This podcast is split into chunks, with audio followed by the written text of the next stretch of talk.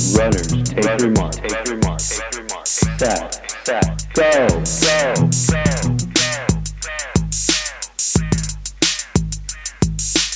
Welcome to the Up and Running Podcast, where we talk about all things related to running and really great food.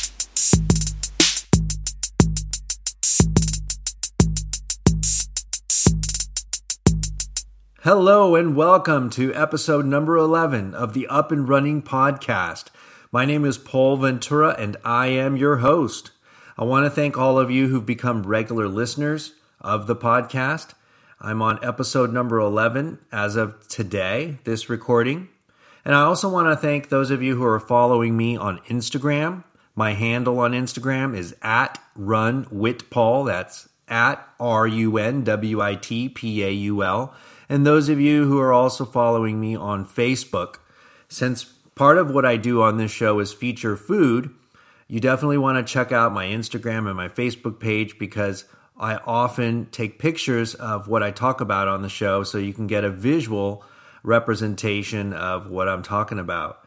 So let's jump into the topic that I have selected for this week. And my topic of discussion today is the popularity of the sport of running. So, I've mentioned before that I've been a runner for quite some time, about 28 years now. And when I started back in the 90s with the sport of running, that happened in high school. And, you know, just about all the runners that I knew and saw were literally from my own cross country team. As far as I knew, that's who was in my circle of running friends. And when we would actually do meets and compete against other teams on Thursdays, you know that that was a big deal. That that's kind of the most amount of runners that I might see, you know, in any given week. When we would travel to invitationals or or be part of invitationals, those were huge in my mind because you would find, you know, somewhere in the realm of 250 to 300 runners actually competing in the same race. And again, I'm talking about back in the 90s. And yeah, there were road races in my town and in other areas within Orange County, your 5K races, your 10Ks that I'd enter. But at most, those fields of runners were, you know, probably several hundred people. Maybe 500 people was one of the biggest races I'd attended back then. So I'm a morning runner. I've talked about that on the podcast before. Um, so often when I'm out, it's early. You know, it's pretty early, like 6 a.m. or maybe even a little earlier than that. So I never see anybody out running. And that's more than likely attributable to the fact that it is so early in the morning. But, you know, when you're out running and you look around and you might not see that many people out enjoying the sport that you enjoy, don't be fooled because running as a sport is actually quite huge.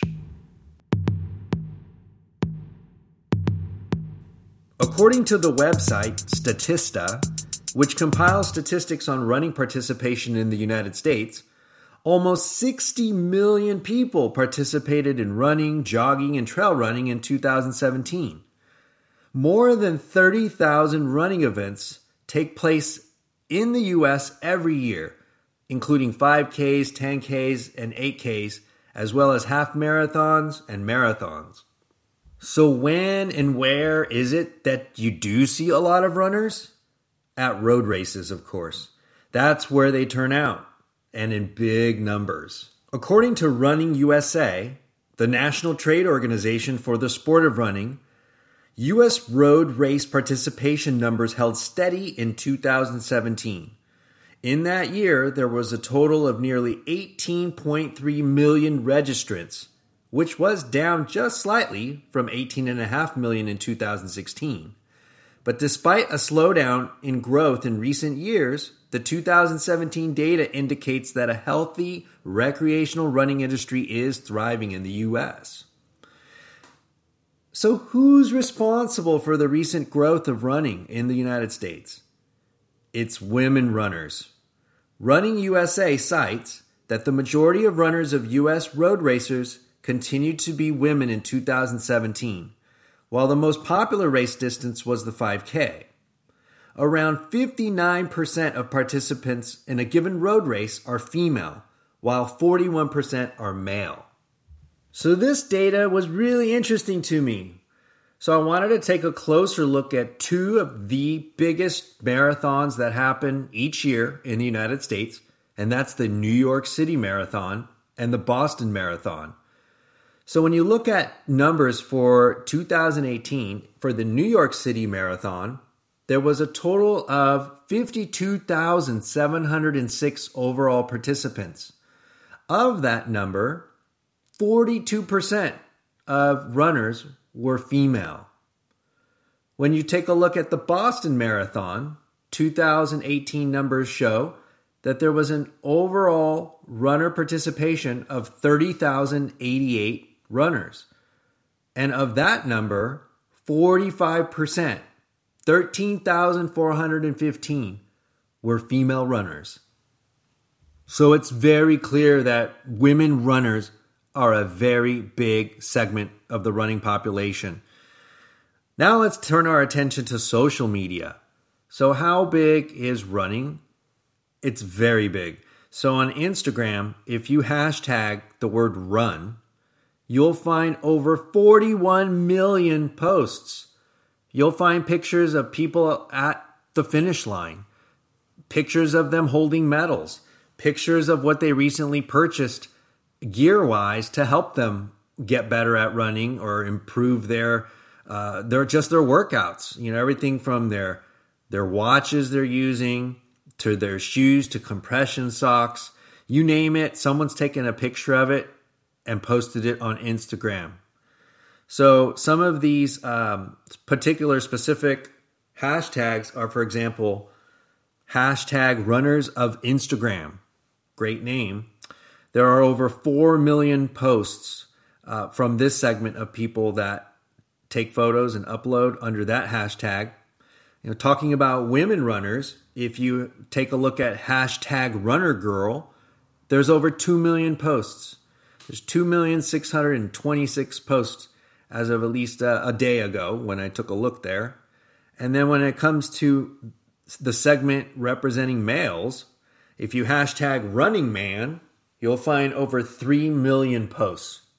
So it is clear just by looking at that on Instagram that there are a lot of people who get out, lace their shoes up, and enjoy the sport of running.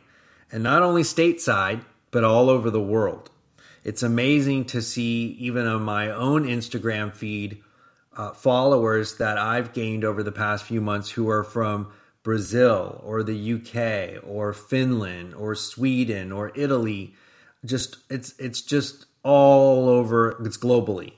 Runners are global. Run. Yeah. Some more evidence that running is just huge is the number of podcasts that are specific to the sport of running. And that's what is being discussed on these podcasts each and every week. So, some of those that I really enjoy listening to are I'll Have Another, that Lindsey Hein hosts. I also really enjoy listening to C Tolle Run, that Carrie Tollefson puts on. And then on the guy side of things, I like listening to The Rambling Runner, which is hosted by Matt Chittum. So next time you're out on your run, and when you take a look around and you know you might see one runner in the distance or you know a couple, just know that running is massive all around the world. And just because they're not out and around you at that moment doesn't mean that they won't be later when you're done with your run, or maybe they already did their run really early in the morning. That's crazy. That's crazy good.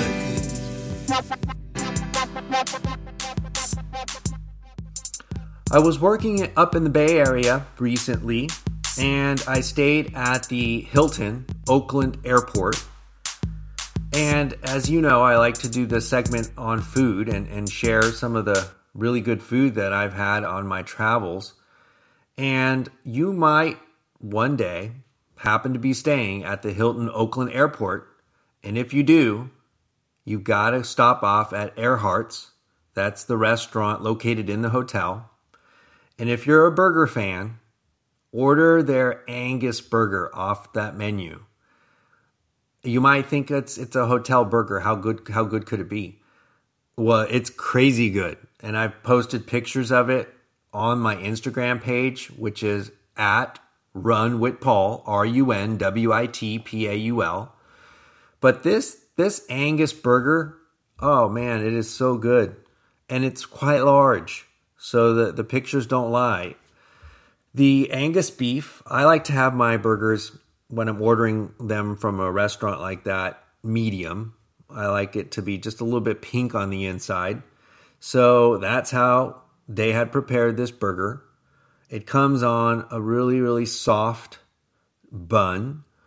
And uh, the way they, they do it is they have the actual beef patty on your, your bun, and then the, uh, the lettuce and the pickle and the tomato and the onion are off to the side on your plate. That way, when it comes to your table, uh, the two are, are um, the way they're supposed to be, right? Your meat is still hot, and then your vegetables are still cool sitting on the side. So the uh, the actual bun and the vegetables have a a big like spear through them, right, to keep them all together.